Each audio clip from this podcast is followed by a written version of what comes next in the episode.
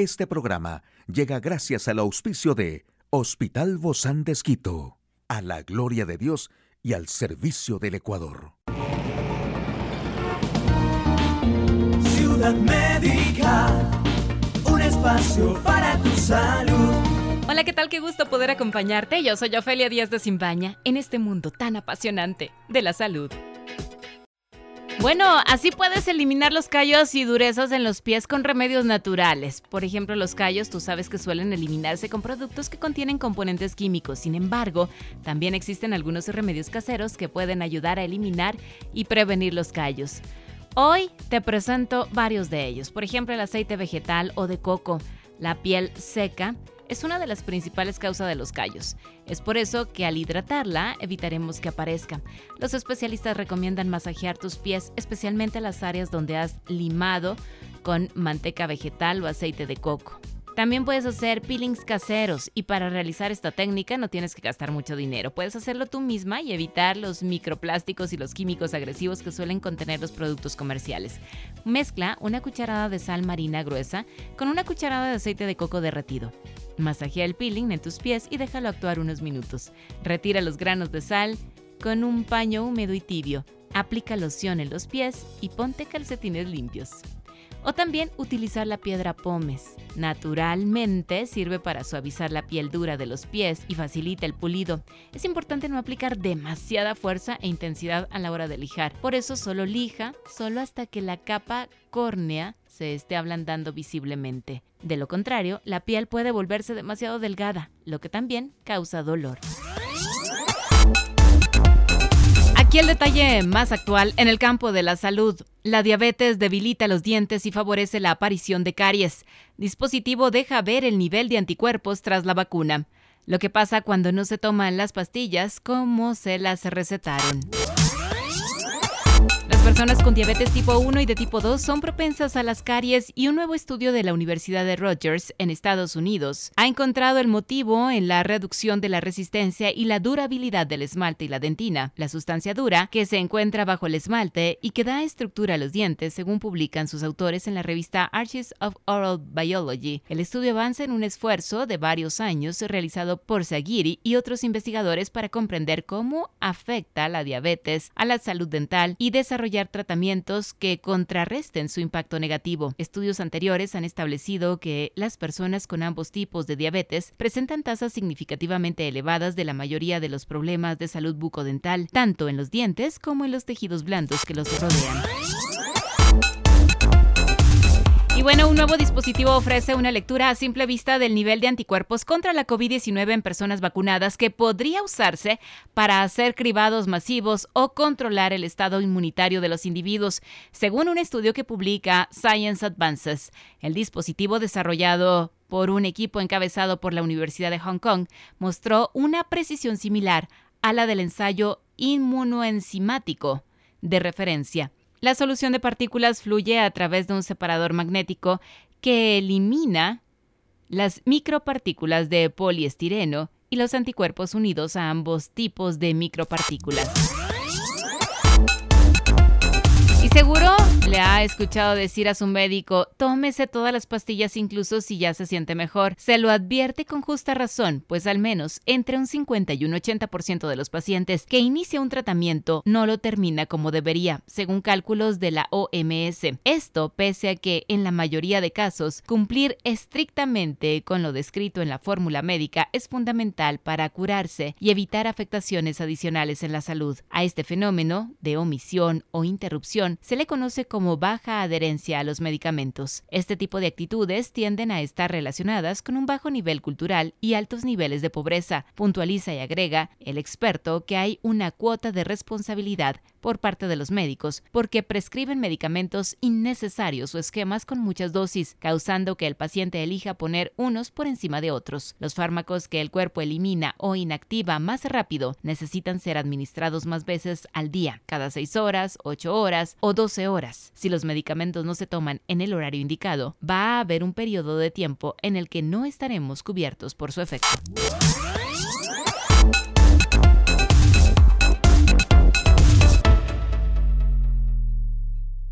Hoy en Médico Directo hablaremos de los tratamientos para la tartamudez. ¿Quiere saber usted más de este tema? Lo invito a que nos acompañe. Una charla amigable con nuestro Y para mí realmente me encantan estas conversaciones, no son entrevistas, sino son charlas donde todos aprendemos.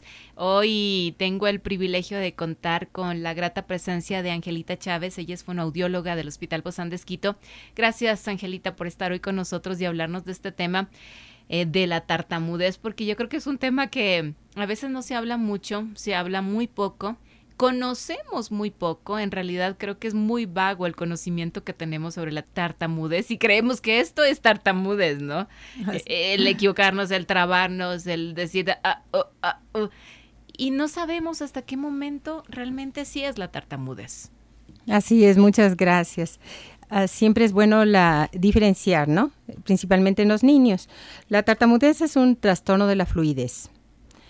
En este trastorno de la fluidez, el, el paciente puede repetir sílabas, puede repetir frases, puede repetir palabras, como habíamos conversado, pero es importante diferenciar cuando esto es patológico y cuando no porque hay una disfluencia normal, una disfluencia típica, como habíamos comentado, en la que el niño también repite, repite frases, repite palabras, hay interrupciones o hay tiempos o demora para empezar eh, la frase.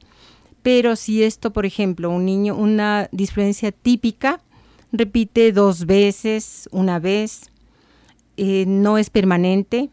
En una disfluencia atípica, las repeticiones son ya como tres veces, muy frecuente y generalmente se acompañan con tensión.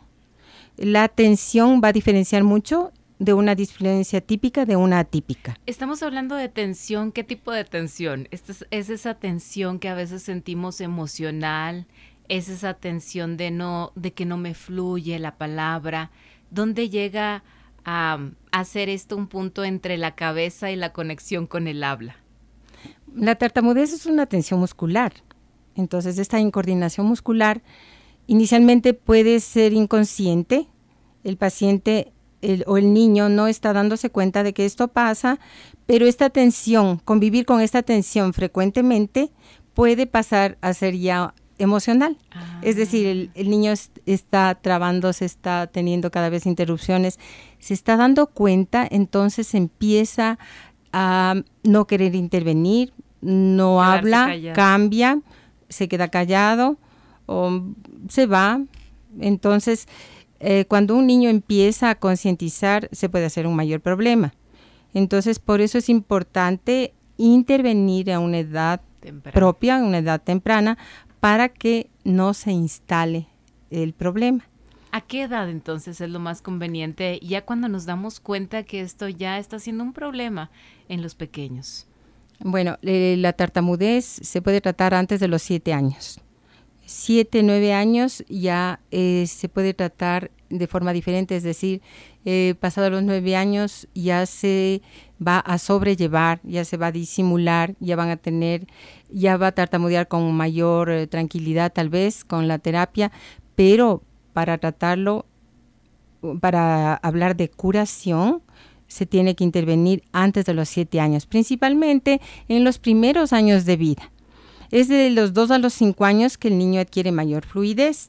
Entonces es en esa etapa en que se tiene que trabajar con mayor eh, Fuerza. importancia, ¿no? Y, y también con continuidad, ¿verdad? Porque a veces hay tratamientos, este no es un tratamiento que a lo mejor em, sea como mm, decimos, bueno, hay que cambiarle el corazón, hay que, que hacerle una operación, no, sino son tratamientos que son continuos y son de persistencia todo el tiempo. Sobre todo es de un trabajo muy sutil, esa es la palabra. Es un trabajo de pinzas. ¿Por qué razón? Porque tienen que intervenir las personas que rodean al niño. Nosotros hacemos un trabajo en conjunto. Trabajan los padres por un lado, en la familia mucho los hermanos, porque muchas veces los hermanos pueden burlarse, reírse, remedarle, que son cosas que el niño va a cambiarle su percepción Pero de es un muy- problema, ¿no? Muy difícil que un niño no repita lo que otro también está haciendo. Sí, pero eh, ahí tienen que intervenir los padres realmente porque depende de cómo intervenga, ¿no? Porque tienen que el niño niño tener conciencia de que es un, un problema que puede tener cualquier niño. Entonces, si es que el niño está tomando conciencia de que algo pasa, tenemos que conversar con él. Decirle, esos saltitos, esas interrupciones que tienes, le puede pasar a cualquier niño. Te pasa a ti un poquito más, a otro puede pasarle un poquito menos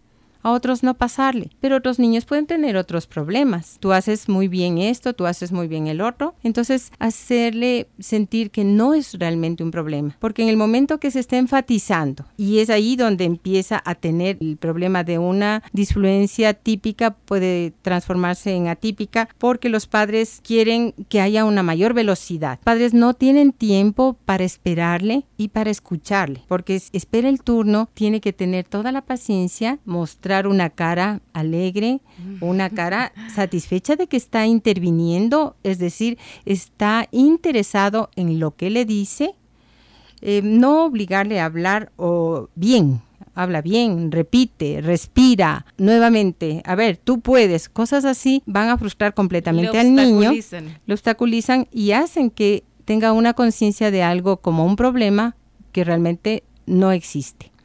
Qué interesante todo esto, Angelita, porque pensaríamos todo lo contrario, ¿no? Y que, que al hacer eso, decirle, sí, tú puedes, tú lo vas a lograr, lo estamos apoyando y estamos haciendo todo lo contrario.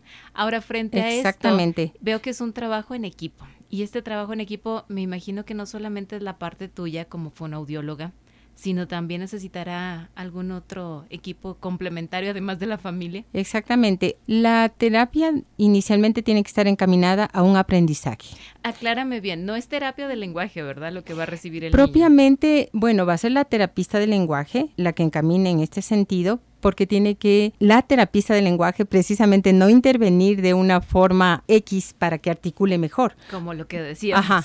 Exactamente. No pronuncia bien la R y estoy presionando, presionando para que pronuncie bien la R y estoy presionando demasiado y esa presión le, le, va a causar un problema al niño. La terapia va a ser más bien encaminada a un aprendizaje, un aprendizaje por parte de las personas que le rodean. Por ejemplo, los consejos para el docente tiene, son fundamentales. Entonces, si el niño va a comenzar cualquier tipo de escolaridad... Si es chiquito, iniciará con la guardería o con el kinder, ¿verdad? Exactamente. Y muchas veces, como decía la vez pasada, ellos son los primeros en que se dan cuenta a veces.